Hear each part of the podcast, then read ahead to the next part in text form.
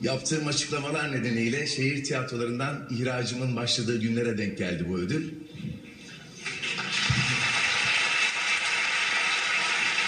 Bana hala soruyorlar neden şehir tiyatrolarında devam ediyorsun diye. Bu şehirde yaşayan herkesin Levent Üzümcü'den 5 liraya bir dünya klasiği izleyebilme ihtimali için şehir tiyatrolarında duruyorum hala. Ve durmaya da devam edeceğim. Bunu da herkesin bilmesini istiyorum. Çok teşekkür ederim hepinize. Haber podcastle buluştu. Kısa Dalga yayında. Bizi Kısa Dalga Net ve podcast platformlarından dinleyebilirsiniz. Kontrast programında bugün sisteme dair eleştirilerini, itirazlarını yüksek sesle söyleyen, bu yüzden muhalif bir sanatçı olarak tanımlanan dizi, sinema ve tiyatro oyuncusu Levent Üzümcü'yü konuk ediyoruz. Hükümet karşıtı eleştirileri nedeniyle dile kolay 19 yılına verdiği şehir tiyatrolarından 5 sene önce ihraç edilmişti. Ama şimdilerde yeniden yuvaya dönmenin sevincini yaşıyor. Kendisiyle sondan başlayarak yıllar sonra yeniden Muhsin Ertuğrul'da sahneye çıkmasını, Türkiye'de muhalif bir sanatçı olmayı, hakkında savcılıklara yapılan ihbarları, ülke hallerini konuşacağız. Belki biraz da oyuncu meslektaşlarının kulağını çınlatacağız. Öncelikle hoş geldiniz demek istiyorum ve sondan başlayarak sormak istiyorum sorumu. İstanbul Büyükşehir Belediyesi Disiplin Kurulu kararıyla tiyatrodan e, ihraç edildiniz, memuriyetten ihraç edildiniz 5 yıl önce ve 5 yıl sonra tekrar sahneye çıktınız Muhsin Ertuğrul'da yuvanıza geri döndünüz. E, ilk oyun nasıldı sizin için? Orada yıllar sonra sahnede olmak nasıl bir duyguydu? E, ve nasıl tepkiler aldınız? Çok teşekkür ediyorum. İlk önce şunu söylemek isterim, e, bir düzeltme yapmak isterim. Ben şehir tiyatrolarından atılma davam devam ediyor. Hı hı. Onun için e, o dava daha sonuçlanmadı ama işte, işte İstanbul Büyükşehir Belediyesi seçimleriyle demokrasi güçleri gelince İstanbul'un başına ilk isteklerinden bir tanesi haksız yere atıldığını düşündükleri benim ve Ragıp Yavuz'un tiyatroya tekrar olabilecek bir şekilde döndürülmesiydi sembolik olarak bile olsa. Biz de bunun için Şehir Tiyatroları Genel Sanat Yönetmeni Mehmet Ergen'in davetiyle birlikte şehir tiyatrolarına e, bir oyunluğuna döndük. Ama davam Danıştay karar düzeltmede hala beklemekte. Onu da hatırlatmak istiyorum. Nasıl bir histi benim için? Özlemişiz. Birbirimizi özlemişiz. Yani hem seyirci, şehir tiyatrosunun seyircisi hem ben hem o ortamı özlemişiz hem o sıcaklığı özlemişiz. Çok benim zorlan, zorlandığım bir gün oldu. Ayın 10 Kasım'da çıktım sahneye. Çok zorlandığım bir gün oldu. E, hayatımda sahneye çıkarken zorlandığım zamanlar yaşadım. Hala da unutmam. Mesela yıllar önce annem açık kalp ameliyatı geçirmişti. Açık kalp ameliyatı geçirdikten bir ay sonra bir kalp çarpıntısı yaşadı ve doktora gidip dedik ki ne oldu acaba bir şey yanlış mı oldu? Hı hı. Doktor da ilk anda bizim tepkiyle karşıladığımız çok doğru bir söz söyledi. Ben annenizin ameliyatını hatırlamıyorum dedi. Biz bir anda nasıl yani annemin ameliyatını nasıl hatırlamazsın diye düşünürken jeton geç düştü bende. Yani ameliyat o kadar normal geçti ki. Evet. Her ameliyat gibi. Benim, benim için de öyledir yani. Ee, sahneye çıktığımda bazen çok zorlu zamanlarım olur. Ben onları hiç unutmam. Hı hı. Aynı biz de öyleyiz yani. Çok zorlu zamanlarda sahneye çıktığım oldu. Hiç unutmam. Bu 10 Kasım'da sahneye çıkışım da öyle bir şey oldu benim için. Duygu oldu. Yanlış anlaşılmak istemem. Ee, hani 10 Kasım'daki o sahneye çıkışım, şehir tiyatrolarında 5 sene sonra ilk sahneye çıkışım benim için zorluklarla dolu bir sürecin sonuydu aslında. Daha bitmedi o süreç ama biti gibi. Yani sonuçta o dava bir şekilde lehime sonuçlanacak. Ben kadromu alarak şehir tiyatrolarına tekrar döneceğim. Hı hı. Şehir tiyatrolarındaki kardeşlerimiz de kadrolarını alacaklar. E, ileride onların daha mutlu olacakları bir tiyatro, bir yüzyıl daha olabildiğince devam edecek bir şehir tiyatrosu geleneğini tekrar oluşturmak bizden gelen yapacağız hep birlikte zaten. Hı hı. Ama açıkça söylemek gerekirse bu özel bir şey ama Lütfen. dağılmamak için hani orada e, duygularıma yenik düşmemek için kendimi çok zorladığımı hissettim sahneye çıkarken. O benim için çok zorlu bir anda. Çok serttim yani hani e, asla hani duygularıma kendimi kaptırmamalıyım, oyunumu oynayıp gitmeliyim. E, her yerine sirayet etmişti oyunun. Onu söylemek isterim yani. Benim için çok zordu bu yüzden. Se- seyirci bunu hak etmiyor. Hı hı. Seyirci, bana ne? Seyirciye ne benim duygumdan o anda anlatabiliyor muyum? Hani orada oyunun gerekliliğini yapmalıyım ben. Oyunla ilgili orada gülmek gerekiyorsa gülmeliyim ve bunu içtenlikle yapmalıyım ama kendi duygularıma Levent Üzümcü'nün 5 yıl sonra Harbiye Muhsin Ertuğrul sahnesinde sahneye çıkmasının getirdiği duygulara ben yenilirsem mesleğime ihanet etmiş olurum. Oyuna ihanet etmiş olurum. O yüzden bunu yapmamak için çok e, direndiğimi söyleyebilirim. Paylaşımlarınızdan da görebiliyoruz. Seyircinizle, seyircinizle aranızda güçlü bir bağ var. Ben hiç öyle düşüneceklerini de sanmıyordum. Hani bana ne? Sizi tanıyorlar, hayır. sizi biliyorlar. Yani- Öyle değil mi? Elbette, elbette ama şöyle bir şey var. Şimdi Sahip Ben orada çıkıyorlar. Levent Üzümcü olarak e, Levent Üzümcü elbette Rüstemoğlu Cemal'in tuhaf hikayesini Evet. oynuyor. Oradaki Evet. 30 küsür karakteri oynuyor ama önemli olan o değil. Önemli olan oyunun gerekleri. Nasıl tepkiler geldi? Tekrar e, dönüşünüzle ilgili seyirciden ya da etrafınızdan sevinenler oldu, kızanlar oldu. Vallahi şeyi söylemek isterim. Çok ilginçti bu benim için. Meslektaşlarımın yani şehir tiyatrolarında yıllarca birlikte ter döktüğüm meslektaşlarımın hani şehir tiyatroları 100 kişi ise 10 kişisi bana hoş geldin dedi. 90 kişisi bir tebrik mesajı bile atmadı yani. Niye? Korkuyorlar mı hala? Yani sizinle... e, Hiçbir fikrim yok. Ya hiç hiç sıfır. Hiçbir fikrim yok. Hı hı. Yani Levent dönmüşsün, hoş geldin, Yuvan hoş geldin falan gibi 10 tane hani 100 kişi ise 10 kişi bana tabii ki çok canlarım var. Onlar yalnız bırakmayanlar da oldu. Oyunlara gelenler de oldu. Ama 90 kişi de hatta bir yazışma grubumuz olmasına rağmen sus pustular. Hiçbir şey yazmadılar, söylemediler. Hı hı. Bir tanesi bile Levent Yuvan'a hoş geldin demedi. Bu incitti mi peki sizi? Ya da böyle bir şey bekliyordunuz demek ki. Hayır, beklemiyordum ben böyle bir şey. Hı Ben hı. kimseye bir kötülük yapmadım ki. Yo yo yo hayır. Yani onlardan bir hoş geldin mesajı beklediğinizi gösterir bu. Hani almamak, sadece 10 kişiden almak bu sizi kırdı mı? Yok beni kırmadı. Yani açık açık söylemek gerekirse beni kırmadı. Ama şeyi anlamaya çok çalıştım. Acaba neden bu kadar e, hani çünkü kapalı bir grupta birine hoş geldin demenin nesi kötü olabilir ki? Evet. Evet. Levent aramıza hoş geldin demenin. Hani kapalı bir grup. Orada başka dışarıdan hiç kimse de yok. Ben e, yaşamımda da kimseye kötülük yapamam zaten. Bana bu kadar kötülük yapılmasının altında yatan da budur. Benden bir kötülük beklemez insanlar. Pervasızca kötülük yapabilirler. Öyle hissederler. Hı hı. Çok ilginç mesela hani bunu paylaşabilirim. Özel bir şey bu belki ama Evet. 90 kişisi hiç yani hiçbir şey söylemediler. Hoş geldin, hoş gittin. Niye gittin, niye geldin? Giderken de yoklardı yanımda, geldiğinde de yoklardı. Çok ilginç. Samimiyetle söyleyebilirim. Bende nasıl bir duygu yarattı biliyor musunuz? Sanki hani bir şeyler olur ya hani bir şeyler dönüşüyor. Umuttur bence. Gerçekten mutlu oldum. Yani gerçekten mutlu oldum. O yüzden hani bunu E, zaten bize bu kadar yüklenmelerin altında yatan bu. Bizim toplumda ne gibi bir karşılığımız olduğunu çok iyi biliyorlar. E, topluma umut verdiğimizi, umut aşıladığımızı, kararmış olan ruhlarını aydınlattığımızı, bunun için bir küçücük ışık olmaya çalıştığımızı çok iyi biliyorlar. O yüzden bu kadar fütursuzca saldırıyorlar bize, benim gibi olan herkese. Yani bu, bu sadece Türkiye'nin sağının, Türkiye'nin e, din sömürenlerinin becerisi değil bugünkü e, bu 18 yıllık cehennem. Aynı zamanda Türkiye'de kendini sol olarak adlandıran, sosyal demokrat olduğunu iddia eden, liberal olduğunu iddia eden bir takım etrafımızda özellikle sizin benim etrafımda çok fazla olduğunu düşündüğüm insanın kaypaklığı da bizi bugünlere getiren önemli bir şey oldu. Yapı taşı. Benim tiyatroda, şehir tiyatrosunda bana en yakın çalışan e, en az 3-4 kişi ak mehbeli. Ve bir tanesine, bir tanesi çıkıp da kendileri hakkında kötü bir davranışım olduğunu söyleyebilirler mi acaba? Yani ben atıldığımda bu insanlardan birkaç tanesi Facebook hesaplarından Levent Üzümcü yalnız değildir dedi ve bunlar teknik elemanlar. Anlatabiliyor muyum? Yani onlar açıkça hangi partiye oy attıklarını da söylüyorlar. Ama ben mesela ne diyorum onların yanına gidip? Kardeş diyorum bak senin oy attığın parti bana bunları yapıyor. Ve sen bir de çıkıp internette bunu söylüyorsun. emin misin? E, bu biraz dedim çelişki olmuyor mu? biraz çelişkili olmuyor mu diyorum yani. Hayata kulak ver. Kulağını sokağa aç. Haberi duy. Haber podcastle buluştu. Kısa Dalga Podcast. Ee, özellikle anlatılan senin hikayendir de oyunlarınız çok kez iptal edildi diye hatırlıyorum ben. Ve Evet. tehditler aldığınızı her defasında dile getirdiniz. İşte e, ne kadar zorlandınız, ne kadar zordu o süreç sizin için? Ya da hala e, işte pandemiden öncesine kadar devam ediyordu muhtemelen.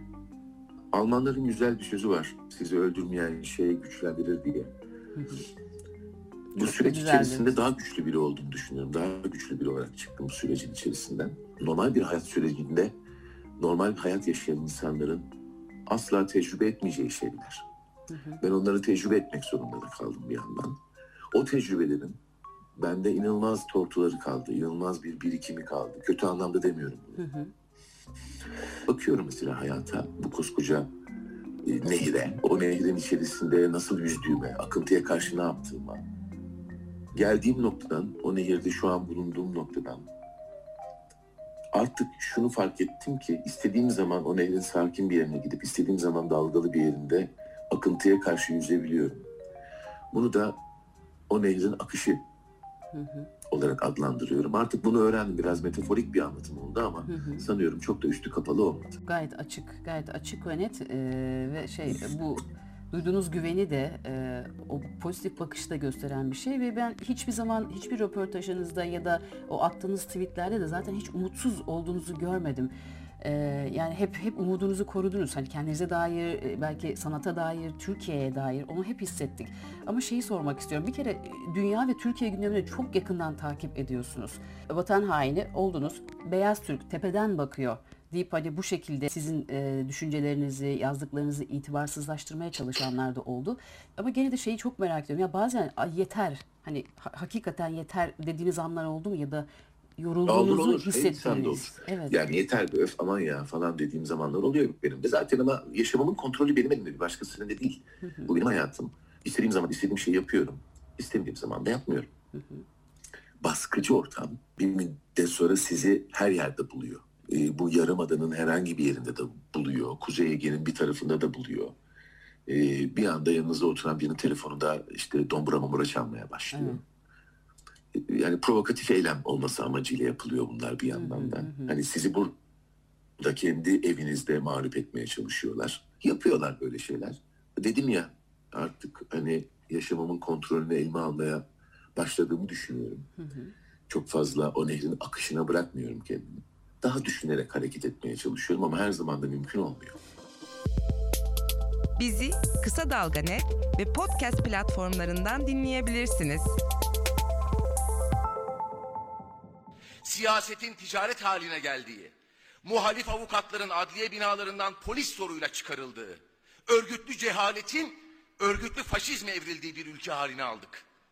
İnsanların nerede ve ne içeceğine, kaç çocuk yapacağına, kaç yıl okula gideceğine, 18 yaşını aşmış üniversite öğrencilerinin evlerde kim kim oturacağına, mizahın nasıl yapılacağına, karşı fikir üretmenin suç sayılmasına, kimin namuslu olduğuna, yaşam tarzımıza dair tek başına karar verme etkisini kendisinde bulmasıdır.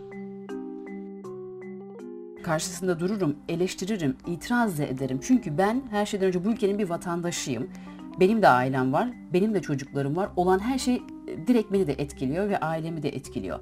O yüzden elbette ki e, konuşacağım. Elbette ki itiraz edeceğim. Hep bunu söylediniz ama bir taraftan da bir kesim de şey diyordu. Levent Üzümcü'nün e, siyaset beklentisi var. Böyle eleştiriler de çok geldi hatırlıyorum. Açıkça sormak istiyorum. Yani Levent Üzümcü'nün hiç siyasete girmek gibi bir düşüncesi, beklentisi oldu mu? Hayır.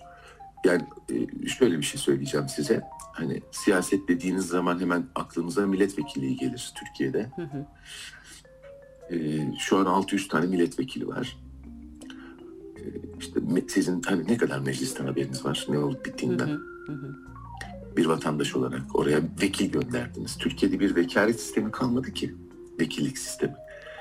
Benim babam 30 yıl boyunca karayollarında çalıştı. Evet. Türkiye Cumhuriyeti karayollarında şimdi artık hani atıl bırakılmış olan o evet. Devletin en güçlü kurumlarından bir tanesiydi. En çok ihtiyacımız duyulan kurumlardan bir tanesiydi. Evet. Babam orada çalıştı yıllarca. Emekli oldu. Şu an sanıyorum 1300 lira mı 1400 lira mı emekli maaşı alıyor. Hı hı. Siz meclise gidiyorsunuz, milletvekili seçiliyorsunuz. İki yıl sonra emeklilik hakkı kazanıyorsunuz. İki. İki yıl orada toplantılara katılıyorsunuz. İki yıl sonra emeklilik hakkı kazanıyorsunuz. Yaşınız geldiğinde de bugünün parasıyla sanıyorum evet. 10 bin ile 15 bin arasında bir para alıyorsunuz emeklilik parası. Evet. Yani bilmiyorum içinize sindirebilir misiniz böyle bir şey? Ben sindiremiyorum yani. 30 yıl babam evet. İngiliz anahtarları eline yapışa yapışa Ege'nin yollarını yaptı Allah aşkınıza yani. Evet. Ekiplerle. 1250 lira mı 1300 lira mı ne maaş alıyor şu an emeklilik maaşı. Ben içime sindiremem böyle bir şey. Bu işin benimle ilgili manevi boyutu bir anlamda. İkinci olay da şu, e, nasıl söyleyeyim size, siyasetle, siyasetin elemanlarıyla o siyasileri o mevkilere getiren güruhlarla bir şeyi çözebilmenin Türkiye'de çok da büyük fırsatı olduğunu düşünmüyorum, şansı olduğunu düşünmüyorum ben. Çünkü Türkiye'de kendini sol olarak adlandıran ya da kendini işte liberal, sosyal demokrat gibi türlü türlü şekillerde açıklamaya çalışan insanların da pek çoğunun aslında hatası olduğunu düşünüyorum ben.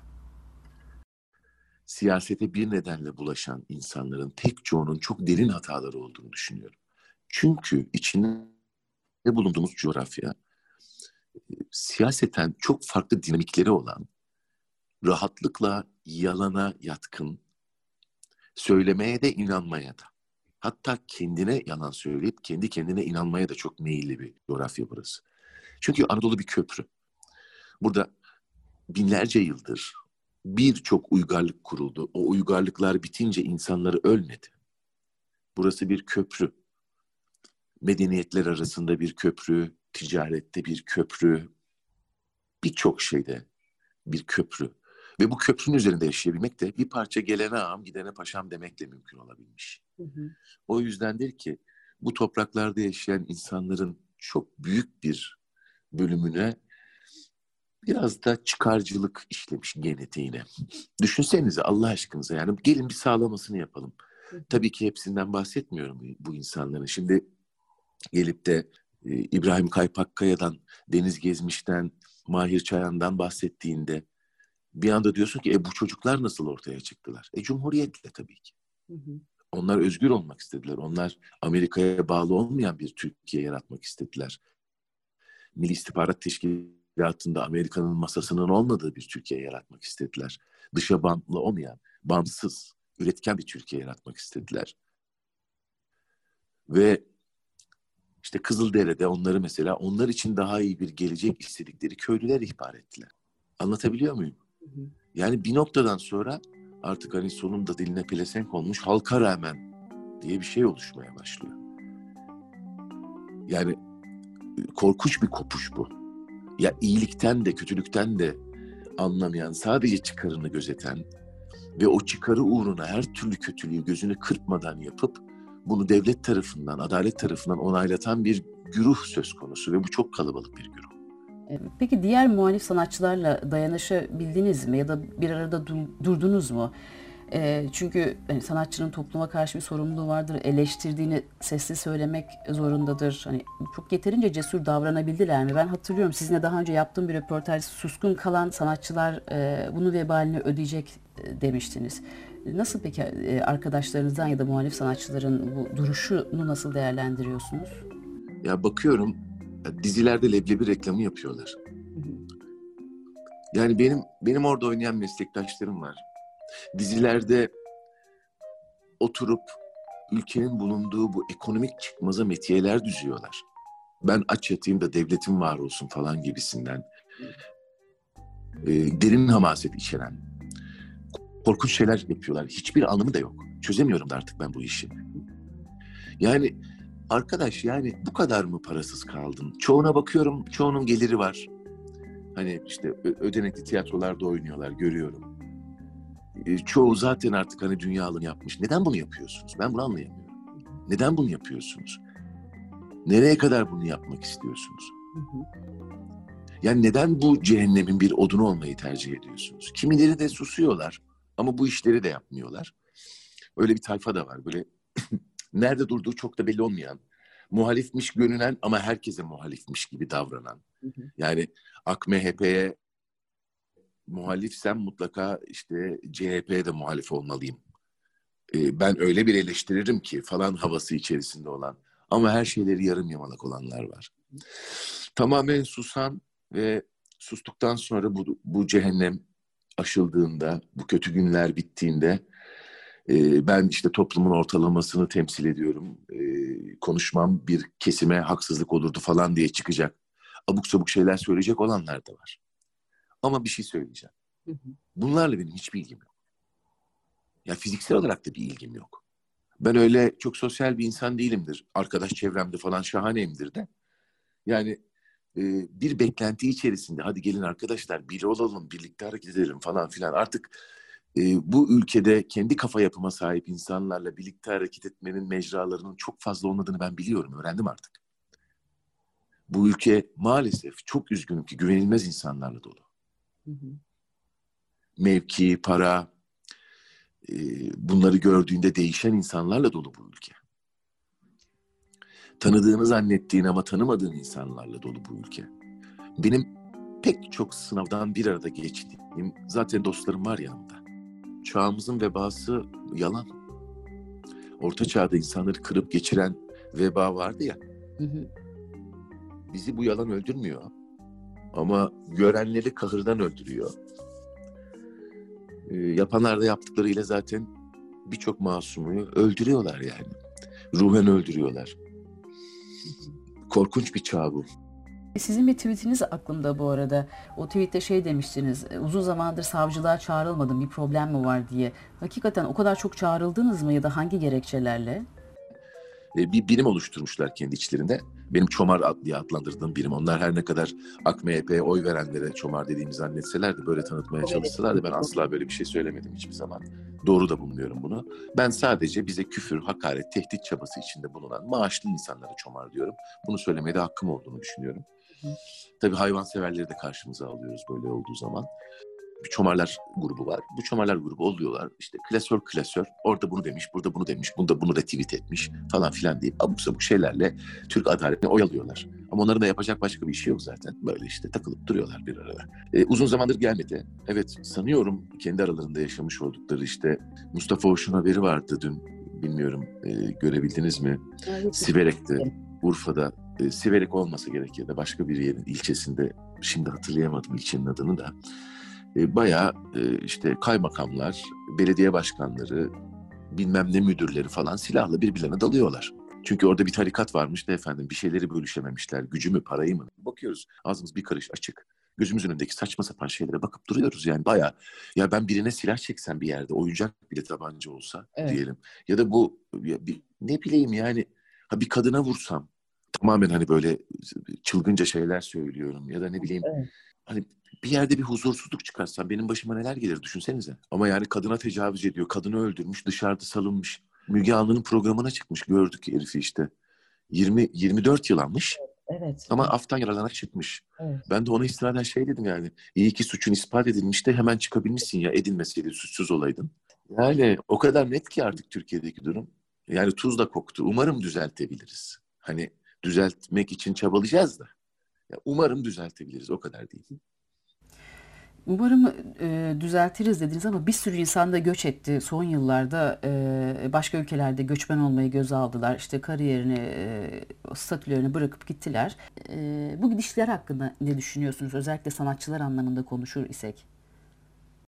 Onların dönebilecekleri bir ülkeyi yaratmak boynumuzun borcu. Hiç lafı uzatmanın alemi yok yani. Seyahat özgürlüğü diye bir şey var. Hı hı. E, ve ne mutlu ki hala dünyada insanlar istedikleri ülkeye gidip orada yaşayabilme hakkını bir şekilde kazanabiliyorlar. Hı hı. Çünkü hani ne bileyim eskiden böyle şeyler çok acılı olurdu.